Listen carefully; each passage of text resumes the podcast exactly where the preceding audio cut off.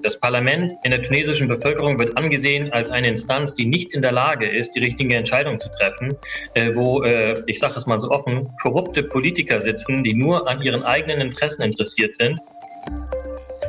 Man kann klar sagen, dass es eine ganze Reihe von Staaten in der arabischen Welt gibt, die Tunesien sehr genau beobachten und die meiner Meinung nach gar nichts dagegen hätten, wenn wir ein stärker autokratisches System in Tunesien sehen werden.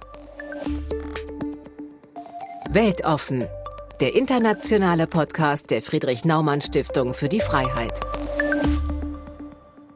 Herzlich willkommen zu einer neuen Folge Weltoffen, der internationale Podcast der Friedrich Naumann Stiftung. Ich bin Helena Hardenberg und ich freue mich heute, Denise Dittrich, unsere Referentin für den Nahen Osten und Nordafrika, und Alexander Riepert, den Projektleiter für Tunesien und Libyen mit Sitz in Tunis, zu begrüßen. Zehn Jahre nach dem arabischen Frühling steht Tunesien am Scheideweg zwischen Demokratie und Autokratie. Nach dem Ende des arabischen Frühlings war Tunesien das einzig arabische Land, welches demokratische Strukturen aufbauen konnte. Der politische Umbruch war radikaler als in allen anderen Ländern. Die Zivilgesellschaft konnte sich frei entwickeln, die wirtschaftliche Weiterentwicklung blieb jedoch aus. Die Korruption nahm zu und die Staatsschulden stiegen massiv an. Am 25. Juli 2021 entmachtete der 2019 gewählte Präsident Kais Said das Parlament und die Regierung und ist seitdem allein an der Macht. Die große Mehrheit der Bevölkerung unterstützt diese Entwicklung, da sie sich von Said erhofft, dass er das Land wieder zu Besseren führt. Was bedeutet das für die Demokratie in Tunesien? Wie wirkt sich dies auf die Beziehung zur Europäischen Union aus? Droht Tunesien zu einem Failed State zu werden? Und was bedeutet das für die Migrationsfrage und die Situation der Generation in Tunesien? Vielen Dank, Helena. Lieber Alexander, gestern Nacht verkündete der Präsident Said, dass er noch deutlich mehr Machtbefugnisse erhalten wird. Er könne künftig per Dekret regieren. Wie kam es dazu, zu dieser politischen Entwicklung in Tunesien? Ja, das ist interessant, äh, interessanterweise eine ganz aktuelle Entwicklung, die ähm, gestern Abend stattgefunden hat. Ähm, später am Abend hat der Präsident ähm, ähm eine lange Rede gehalten. Ähm, er hat letztendlich nur das äh, in Worte gefasst, was er de facto schon tut. Ähm, es wurde bereits in der Anmoderation der 25. Juli erwähnt. An diesem Tag hat er, unterstützt von der tunesischen Armee, ähm, die Regierung und das Parlament entmachtet und ähm, seitdem ist er, wie gesagt, ähm, ähm alleinherrschend äh, in Tunesien und ähm, plant, so sieht es aus, auch die Verfassung zu ändern. Aktuell hat Tunesien ja ein parlamentarisches System. Es scheint, ähm, dass dieses parlamentarische System zu einem Ende gekommen ist und dass äh, in naher Zukunft Tunesien wieder ein präsidentielles System haben wird mit einem starken Mann an der Spitze. Und dieser starke Mann aktuell ist äh, der 2019 gewählte Präsident Kai Said. Konnte ähm, Said so handeln, weil die dritte Säule der Balance of Power, also die Judikative in Tunesien, es gar nicht gibt? Ja, ähm, das ist eine gute Frage. Vielleicht hätte er ähm, trotzdem auch so handeln können. Äh, es ist aber ein Umstand ähm, in Tunesien, dass ein sehr, sehr wichtiger Akteur in, äh, in einer äh, Demokratie, nämlich das Verfassungsgericht, ähm, nie wirklich installiert worden ist in Tunesien. Und das Verfassungsgericht wäre eine Instanz gewesen, die ähm, die Aktionen von äh, Qais Said ähm, für nichtig hätte erklären können. Das heißt, äh, Qais Said hat sich auf einen bestimmten Paragraphen der Verfassung äh, berufen, ähm, Artikel 80, ähm, und basierend auf der Interpretation dieses Artikels hat er eben ähm, die Macht an sich gerissen. Das Verfassungsgerichtshof oder der Verfassungsgerichtshof ähm, hätte sagen können, nein, ähm, das sehen wir nicht so. Und dann wäre die Entwicklung vielleicht eine andere gewesen. Ähm, ähm, das werden wir jetzt nicht wissen, denn wenn man eine so hohe Unterstützung von der Bevölkerung hat, dann hat man natürlich ja, sehr viel Rückendeckung. Und ähm, es ist fraglich, ob das Gericht oder eine Entscheidung dieses Gerichts eine, eine andere Realität hervorgebracht hätten. Aber klar ist, dass diese wichtige Player ähm, seit 2011 äh, äh, nicht das äh, Licht der Welt erblickt hat in Tunesien. Du hast es ja gerade erwähnt ähm, und auch eine Umfrage zeigt es, dass äh, 80 Prozent der Tunesier sagen würden, sie gehen zur Wahl, wenn Präsidentschaftswahlen sind, aber nur 40 Prozent wollen wählen gehen, wenn es Parlamentswahlen gibt. Äh, somit wäre also diese Art der Verfassungsänderung sogar im Sinne der Tunesier? Ähm, das muss man tatsächlich so sagen. Ähm, diese Umfrage ist äh, wirklich beeindruckend, weil normalerweise nimmt man aus deutscher Perspektive an, wenn man kein großes Interesse hat, zu Wahlen zu gehen, dann macht es keinen Unterschied, ob es ähm, Präsidentschaftswahlen oder Parlamentswahlen sind. In Tunesien ist das Bild genau umgekehrt. Ähm, das hat auch damit zu tun, dass das Parlament insgesamt unglaublich ähm, ähm, an Vertrauen eingebüßt hat ähm, in der Bevölkerung. Das Parlament in der tunesischen Bevölkerung wird angesehen als eine Instanz, die nicht in der Lage ist, die richtige Entscheidung zu treffen, äh, wo, äh, ich sage es mal so offen, korrupte Politiker sitzen, die nur an ihren eigenen Interessen interessiert sind äh, und äh, nicht an den Interessen des äh, Volkes. In einer anderen Umfrage ähm, äh, gab es das Ergebnis, dass nur sieben Prozent der Tunesier ihren eigenen Abgeordneten kennen. Das heißt, es entsteht überhaupt keine Verbindung zwischen dem Volk und den gewählten parlamentarischen Vertretern. Und natürlich ist es sehr viel einfacher, einen Präsidenten im Blick zu haben, eine Person, ähm, als eine große Anzahl von Parlamentariern, Parteien, ähm, die äh, auch noch miteinander streiten. Insofern ähm, ist es ein beeindruckendes Bild. Und ja, wenn es um den Willen des Volkes geht äh, und nicht unbedingt um die Frage, ob das Ganze rechtmäßig ist, dann äh, befindet sich Kai Said auf einem Kurs, äh, den die Mehrheit äh, der Bevölkerung teilt und gutheißt. Tunesien ist ja nicht nur politisch am Scheideweg, äh, sondern auch wirtschaftlich. Äh, könntest du noch ein bisschen mehr sagen zur Korruption und der allgemeinen wirtschaftlichen Lage im Land? Ja. Ähm, erstmal, was hat äh, zur Revolution 2011 geführt? Ähm, bevor die Revolution 2011 äh, kam, ähm, gab es ja ähm, einen Diktator, Ben Ali, ähm, der die persönlichen Freiheiten der Tunesier stark eingeschränkt hat, unter dem die Wirtschaft aber einigermaßen ähm, funktioniert hat. Ähm, das, was die Menschen erhofft haben mit der Revolution 2011, waren vor allem zwei Dinge. Erstens, dass ihre persönlichen Freiheiten stärker ausleben können und dass sich ihre persönliche wirtschaftliche Situation verbessert. Ähm, was Ersteres angeht, war es zu großen Teilen der Fall. Die tunesische Zivilgesellschaft ist aufgeblüht nach 2011. Ähm, die nötigen wirtschaftlichen Reformen sind aber ausgeblieben. Das heißt, wir haben einen sehr, sehr starken Staat. Der Staat ähm, kontrolliert sehr viele Wirtschaftsbereiche, Fragen wie Import, Export sind sehr schwierig, sehr langwierig. Ähm, darüber hinaus gibt es ähm, einflussreiche Familien im Land, die ähm, quasi Monopolstrukturen haben. Das heißt, die ihre Stellung ähm, auch nach der Revolution ähm, beibehalten konnten. Das heißt, die, die, die Marktkräfte, die ja eigentlich dazu führen, ähm, dass das bessere Angebot besteht und die es auch ermöglichen würden, dass, äh, dass Tunesier, die einfach eine gute Idee haben, nicht nur die Finanzierung bekommen, sondern auch die Möglichkeit, äh, ähm, ähm, ja, wohlhabend zu werden. Das hat so überhaupt nicht funktioniert. Und äh, das hat zu großer Enttäuschung geführt. Ähm, darüber hinaus hat jede Regierung den Staatssektor ähm, aufgebläht, weil die Wirtschaft äh, die Arbeitsplätze nicht geschaffen hat, hat man diese Menschen einfach im Staatsdienst eingestellt, ohne dass man A eigentlich das Geld dafür hat, sie zu bezahlen und B, dass diese Leute eigentlich was zu tun haben. Es gibt tausende Tunesier, die im Staatsdienst eingestellt sind, die nichts zu tun haben.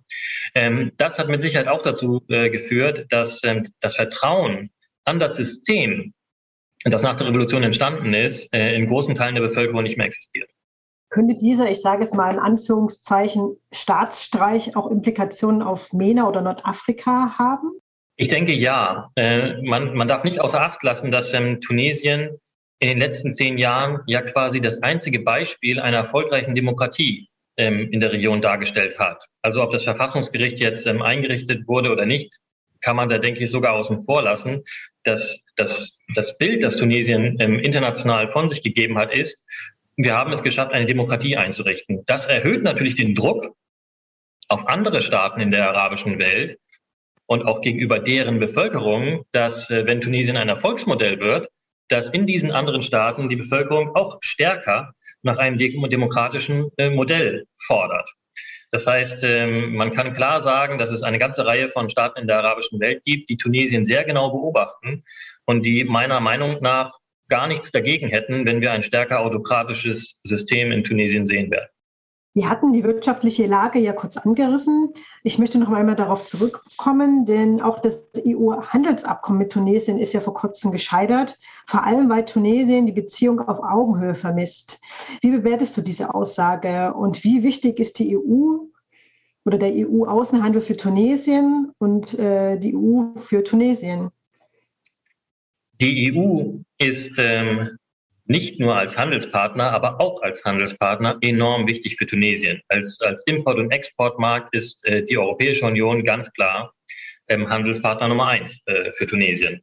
Ähm, und es wäre eigentlich sehr wünschenswert gewesen, wenn man diese enge Beziehung im Rahmen eines Handelsabkommens ähm, noch stärken kann. Das, das Handelsabkommen, das diskutiert wurde mit dem Namen Aleka, ähm, hatte von Anfang an einen schlechten Ruf in Tunesien. Ähm, vor allem, weil die Tunesier das Gefühl hatten, dass sie offen formuliert ein wenig über den Tisch gezogen werden, wenn es um, äh, um äh, die landwirtschaftlichen Produkte geht, äh, die Tunesien herstellt, wenn es um die Wettbewerbsfähigkeit geht, die Tunesien ähm, vielleicht nicht so in dem Maße hat, wie die Europäische Union hat. Ähm, das heißt, man hat äh, in der Masse, und zwar nicht nur die normale Bevölkerung, sondern auch Wirtschaftsvertreter, Angst gehabt, dass ähm, die Nachteile die Vorteile überwiegen werden. Ein Vorteil hätte ja zum Beispiel sein können, dass tunesische Olivenöl, was eine sehr hohe Qualität hat und wir hatten letztes Jahr Rekordernten, dass das sehr viel leichter in die Europäische Union ähm, exportiert werden kann.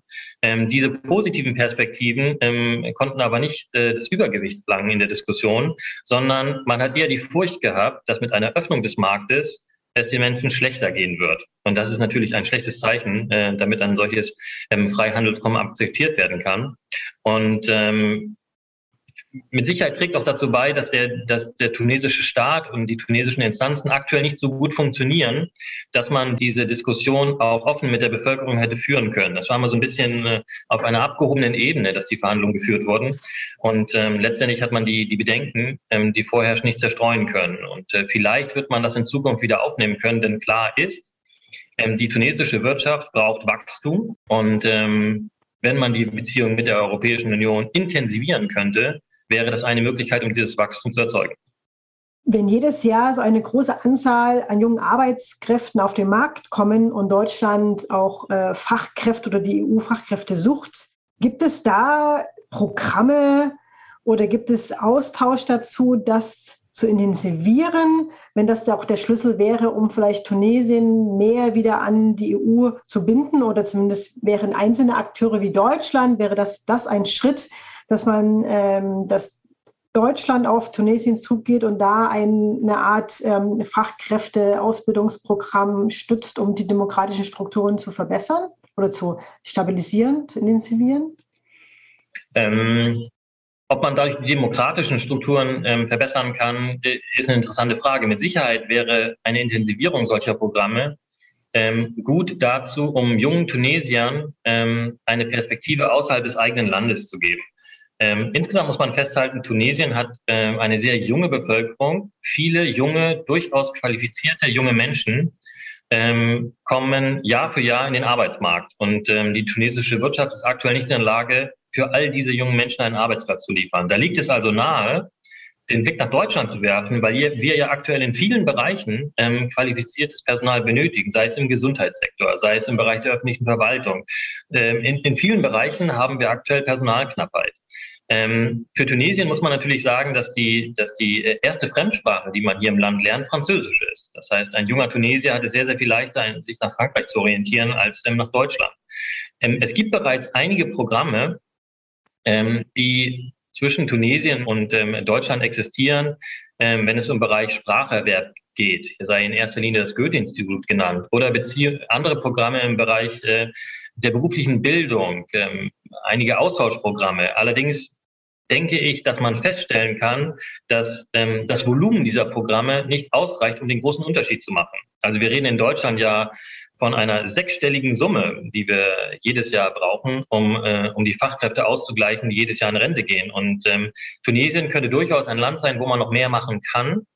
Ähm, was wir aktuell aber noch nicht tun. Da ist also die Politik aufgerufen, ähm, vielleicht macht das ja die neue Bundesregierung, ähm, ein Sonderprogramm aufzulegen. Das wäre, denke ich, eine sehr interessante Sache, um ähm, Tunesiern ähm, in der Breite die Möglichkeit zu geben, Deutsch zu lernen. Denn man kann noch so qualifiziert sein, äh, wie man möchte als junger Tunesier. Wenn man keine Deutschkenntnisse hat, dann wird es sehr schwer, ähm, auf den deutschen Arbeitsmarkt Fuß zu fassen. Die Friedrich-Naumann-Stiftung für die Freiheit, also du auch als Projektleiter für Tunesien und Libyen, macht ja auch was zu Arbeitsbedingungen vor Ort. Könntest du uns da noch ein bisschen mehr über das Projekt berichten? Ähm, ja, sehr gerne. Über das ähm, Bundesministerium für wirtschaftliche Zusammenarbeit ähm, haben wir in Tunesien ähm, ein Budget, was unter dem Oberthema äh, Flucht und Migration läuft. Ähm, und für uns heißt das konkret, dass wir mit ähm, Projektpartnern aus Tunesien vor Ort Programme aufsetzen können, die tunesische Jugendliche, aber nicht nur Jugendliche, auch tunesische Frauen adressieren, um ihnen eine bessere Qualifikation zu geben, die, die dazu führt, dass sie sich ähm, auf dem tunesischen Arbeitsmarkt besser verorten können. Ähm, ähm, in bestimmten Bereichen ähm, besteht großer Bedarf äh, nach Schulungen. Ähm, und wir haben verschiedene Programme.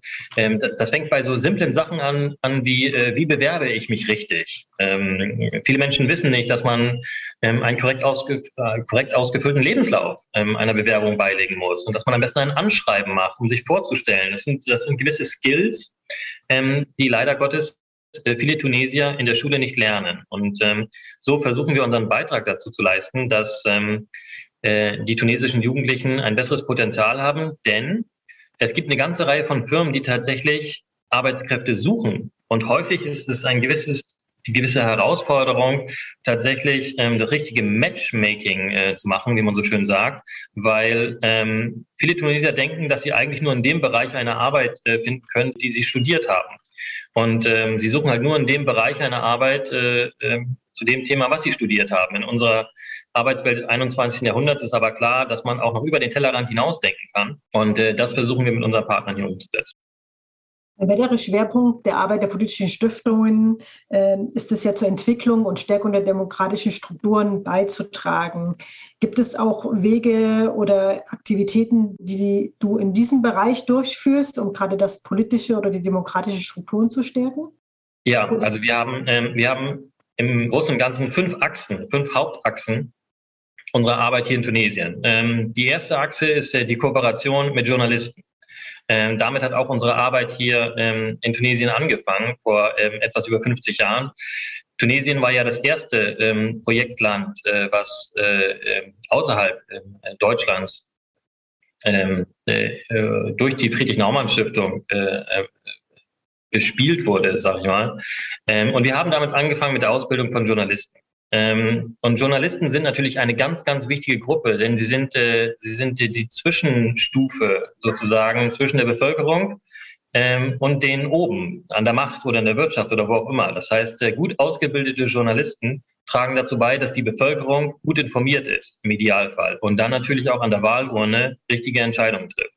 Ähm, eine schlecht informierte Bevölkerung, eine Bevölkerung, die Gefahr läuft, ähm, äh, Populisten auf den Leim zu gehen, wird wahrscheinlich nicht so gute Entscheidungen treffen in der Masse wie eine gut ausgebildete Bevölkerung. Und deswegen ist die Arbeit mit den Journalisten so wichtig. Darüber hinaus ähm, haben wir eine sehr starke Wirtschaftsachse. Wir kooperieren mit dem führenden ähm, Wirtschaftsinstitut des Landes und ähm, tragen über Veranstaltungen, Publikationen ähm, und weitere Programme dazu bei, dass wirtschaftliche Kenntnisse äh, verbreitet werden. Darüber hinaus ähm, Im Rahmen der wirtschaftlichen Aktivitäten ähm, kooperieren wir mit einem äh, Wirtschaftsmagazin äh, und machen auch mit diesen ähm, Veranstaltungen, denn ähm, klar ist, eine Demokratie kann ohne funktionierende Wirtschaft nicht funktionieren.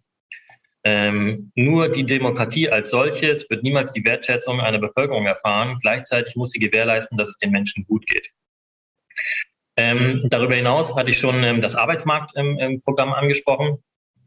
Ähm, hier sei vielleicht noch erwähnt, dass wir ähm, im Rahmen dieser Aktivitäten ein sehr spannendes Programm haben mit Frauen im ländlichen Raum.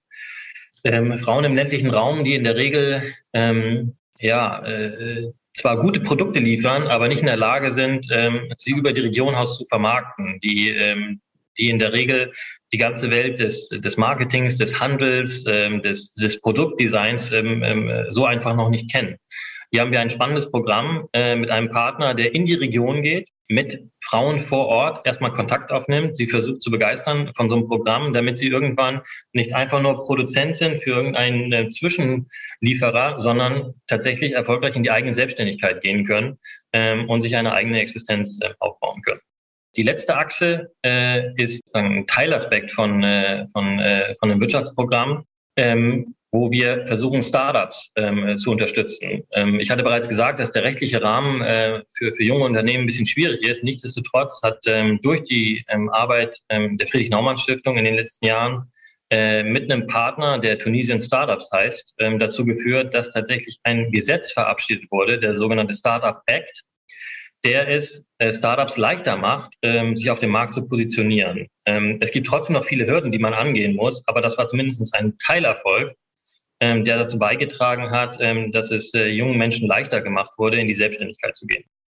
Wenn man das hört, der Weg Tunesiens ist steinig, nicht nur auf dem Weg hin zur Demokratie, sondern auch wirtschaftlich. Ähm, aber wie geht es denn jetzt eigentlich weiter? Was sind die nächsten ähm, Ereignisse, die kommen werden. Du erwähntest, äh, es ist im Gespräch, dass Wahlen stattfinden sollen, soll ein Referendum geben. In welchem Zeitraum soll das äh, passieren?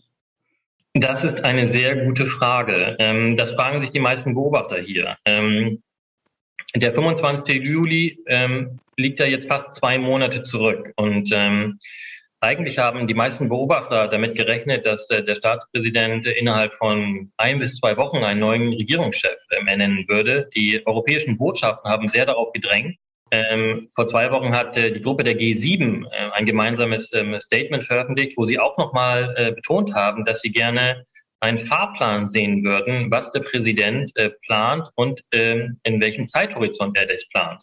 Äh, man darf nicht vergessen, dass Tunesien ähm, sehr, sehr viele internationale Hilfsgelder bekommt und dass diese Geberländer ähm, der westlichen Welt ähm, erwarten, dass klar kommuniziert wird, was wann passiert.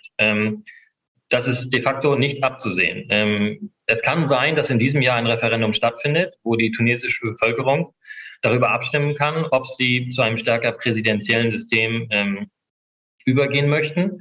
vielleicht findet auch erst das Ganze kommendes Jahr statt. Ähm, du hast die Rede von äh, Kai Said erwähnt, die er gestern gehalten hat. Ähm, in dieser Rede hat er sich selbst, äh, was ja schon Realität war, aber er hat es nochmal klar ausgesprochen, ähm, die Macht gegeben, praktisch alles zu entscheiden, was normalerweise auf die verschiedenen demokratischen Instanzen verteilt ist. Ähm, heißt, er entscheidet und ähm, er ist anscheinend aktuell nicht gewillt, sich irgendwelchem ähm, externen Druck zu beugen. Und jetzt müssen wir alle abwarten, was passiert. Ähm, ich glaube nicht, dass die EU ähm, harte Maßnahmen beschließen möchte. Maßnahmen heißt, ähm, Hilfsgelder oder Unterstützungsgelder, Kooperationsgelder massiv runterzufahren. Warum nicht? Ähm, weil andere Länder bereit wären, in diese Bresche reinzuspringen. Ähm, äh, andere Länder, die nie, kein Interesse daran haben, äh, dass in Tunesien eine funktionierende Demokratie äh, bleibt und wird, sage ich mal so doppeldeutig.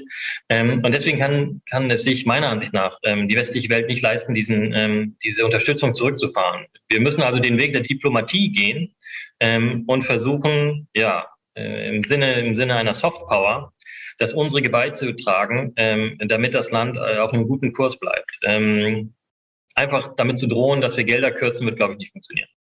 Das Erfolgsmodell der arabischen Welt im Sinne, äh, im Zeichen der Demokratie ist also am Scheideweg. Aber du erwähntest ja, mal, erwähntest ja auch, dass es andere Akteure gibt, die um Tunesien buhlen. Ähm, wer sind sie? Welche Player gibt es? Neue Player? Ähm, man kann, denke ich, klar ähm, Saudi-Arabien hier erwähnen. Ähm, und in dem Zusammenhang kann man auch äh, feststellen, dass äh, Tunesien ein Land, das sich international normalerweise immer sehr neutral verhält, ähm, kürzlich in Bezug auf den Jemen-Konflikt geäußert hat und dort ähm, sich eher auf die Seite Saudi-Arabiens gestellt hat. Ähm, darüber hinaus äh, gibt es Länder, die mit Sicherheit gerne Einfluss hätten, die aber ja nicht so favorisiert werden aktuell. Äh, Katar zum Beispiel. Ähm, äh, Katar ist mir sicher ein Land, das ähm, an Einfluss etwas verloren hat, was aber trotzdem gerne weiterhin Einfluss haben möchte in der Region. Ähm, nicht vergessen, was darf man die beiden Nachbarstaaten ähm, von Tunesien, Algerien ähm, und Libyen. Ähm, Algerien hat ja selbst aktuell eine etwas unruhe, unruhige äh, Lage. Es ist aber ein offenes Geheimnis, dass die algerischen Geheimdienste ähm, auch das ihrige tun, äh, um äh, in Tunesien ähm, Einfluss zu nehmen und ähm, eine recht aktive Rolle spielen. Libyen selbst ist aktuell in einer schwierigen Situation. Ähm, aktuell ist am Ende des Jahres geplant, dass Wahlen stattfinden. Ob das Ganze so äh, stattfinden wird, ist unklar. Ähm, Libyen ist aber nach wie vor ein sehr reiches Land, wie Algerien natürlich auch. Und ähm, die Summen, von denen wir hier in Tunesien reden, wenn es um Staatsverschuldung geht, wenn es um Haushaltsdefizite geht und so weiter, sind vergleichsweise geringe Summen für solch wohlhabende Staaten wie, ähm, wie Algerien, Libyen, ähm, äh, Saudi-Arabien ähm, oder auch Katar. Das heißt, ähm, man sollte, ich sage jetzt mal aus unserer westlichen Perspektive, ähm, genau beobachten, was dort stattfindet. Denn ähm, Tunesien ist zwar ein sehr kleines Land, ähm, hat aber eine Vorbildfunktion in, in verschiedenen Richtungen. Daher, ähm, ja, daher bleibt es sehr interessant äh, zu beobachten, in welche Richtung äh, sich die Gewichte verschieben werden in den kommenden Monaten. Nordafrika wird ja auch als Scharnier zwischen Afrika und Europa ähm, ähm bezeichnet. Ähm, Tunesien, welche Rolle, gerade wir hatten ja auch das Thema Migration immer, erscheint ja, wenn man auf Nordafrika blickt, ähm, gibt es große Migrations-, illegale Migrationsströme nach äh, Europa? Wie ist da der, die Lage? Also ähm, Tunesien sieht sich ja gerne selbst als Hub zwischen ähm, Europa und Afrika. Und das hat äh, natürlich in dieser Bedeutung mehr einen wirtschaftlichen Bezug. Ähm, da läuft Marokko gerade Tunesien eher den Rang ab, weil man dort in der Lage ist, entsprechende Strukturen schneller aufzubauen. Ähm, Darüber hinaus ist Tunesien aber sehr, sehr nah ähm, an äh, der europäischen Grenze, vor allem Italien. Ähm, was Tunesier angeht, also Personen, die die tunesische Nationalität haben, sind die äh, Flüchtlingszahlen gar nicht mal so groß. Ähm, da ist die Anzahl der Flüchtlinge, die ähm, über ähm, Sahara nach Libyen kommen, ähm, sehr, sehr viel höher. Aktuell ist die Situation aber so, dass ähm, dass ähm, die Migrationsströme eher ähm, gestoppt sind ähm, und dass Tunesien, wenn es richtig schlecht laufen würde, vielleicht ein zweites Libyen werden könnte. Das ist aber ein, ein Worst-Case-Szenario. Also man muss aktuell äh, festhalten, dass ähm, der tunesische Staat stabil ist, dass ähm, wenn sich die Migrationsströme äh, nochmal intensivieren werden, dass sie sehr, sehr wahrscheinlich äh, nicht über Tunesien laufen werden, äh, auch nicht über Algerien, sondern wenn, dass es dann eher über Libyen ähm, äh, aufkochen wird oder hochkommen wird. Vor allem auch deswegen, weil in Libyen sehr viele Menschen damit Geld verdienen. Ähm, äh, in Libyen gibt es äh, Dutzende Milizen, die äh, von Migranten sehr, sehr viel Geld nehmen, um sie zur Mittelmeerküste zu bringen, um sie dann ähm, auch Schlauchboote zu setzen, wo sie dann äh, hoffen, von ähm, europäischen Hilfsbooten aufgegriffen zu werden. Ähm, dieses selbe Schicksal wird es aber sehr, sehr wahrscheinlich in Tunesien nicht geben. Das heißt, ähm, Tunesien wird weiterhin das Problem haben, dass, ähm, dass äh, äh, eigene Staatsbürger versuchen, illegal nach Europa zu kommen das sind aber in der Masse gesehen ähm, nicht so hohe Zahlen. Ähm, man könnte also sagen, dass das jetzt ähm, kein großes Problem darstellt. Ähm, nichtsdestotrotz könnte, wenn die wirtschaftliche Situation sich äh, verschärfen werde, das Ganze natürlich zunehmen. Also man muss da schon genau hinschauen. Ähm, insgesamt kann man aber sagen, dass, dass das nicht das primäre Problem für Tunesien ist. Letztes Jahr konnte man sehr oft lesen, dass Tunesien das Land ist, wo Islamisten ihre Truppen oder Anhänger mobilisieren. Gerade jetzt mit Blick auf Afghanistan. Ähm, wie groß oder welchen Zulauf finden Islamisten gegenwärtig noch äh, in Tunesien? Ähm, ja, das ist ein, tatsächlich eine, eine traurige Statistik, wo, wo Tunesien, ähm, wenn es äh, um die Frage geht, wie viele gewaltbereite Islamisten hat man pro Kopf, also sie haben eine Relation zur Bevölkerung, dann, ähm, dann ist Tunesien da vorne mit dabei. Das heißt, ähm, es gibt hier tatsächlich ähm, eine vergleichsweise hohe Anzahl an radikalisierten jungen Menschen, ähm, die vielleicht in absoluten Zahlen auch gar nicht mal so hoch ist, ähm, ähm, aber in, im Verhältnis zur Bevölkerung dann doch schon. Und äh, in Deutschland kennen wir noch äh, sehr gut das Beispiel von Anis Amri, äh, der ja nun mal ein Tunesier war, äh, der den ähm, Anschlag ähm, auf dem Berliner Weihnachtsmarkt gemacht hat. Ähm, klar ist, dass es in Tunesien eine gut vernetzte islamistische Szene gibt. es gibt eine islamistische Partei, An-Nahda, die die letzten Jahre immer in der Regierung war und dadurch auch einen gewissen Einfluss immer hatten und auch ähm, ausbauen konnten. Ähm, der neue Präsident äh, Kai Said fährt einen Kurs, der klar gegen diese islamistische Partei gerichtet ist. Ähm, jetzt müsste man aus europäischer Perspektive sagen, das ist natürlich gut. Ähm, Ähm, die Frage ist natürlich, ob sich das Ganze äh, im Rahmen von Rechtsstandards äh, vollzieht, die wir als Europäer, ja, äh, die für uns natürlich auch wichtig sind. Ähm, klar ist aber, dass äh, mit dem 25. Juli sich die Partei, äh, sich die Position der Islamisten in Tunesien klar verschlechtert hat, weil Kai Said klar zum Ausdruck gebracht hat, dass er gegen diese Strömung ist. Ähm, und äh, das wird sich mit Sicherheit in den kommenden Wochen und Monaten äh, an, an, vielen Beispielen äh, im Einzelnen noch manifestieren. Lieber Alexander, vielen Dank für deine Ausführungen. Tunesien am Wendepunkt. Aber wenn ich es richtig deute, ist die aktuelle Krise, bedeutet sie nicht das Ende der demokratischen Transformation, hoffentlich zumindest. Aber damit das gelingt und dem äh, Tunesien Stabilität wieder gewinnt, braucht das Land zuverlässige Partner. Ich hoffe, Tunesien wird diese finden, auch vor allem in der EU und in Deutschland. Vielen Dank für deine Zeit und für deine Ausführungen. Vielen Dank für das Interview.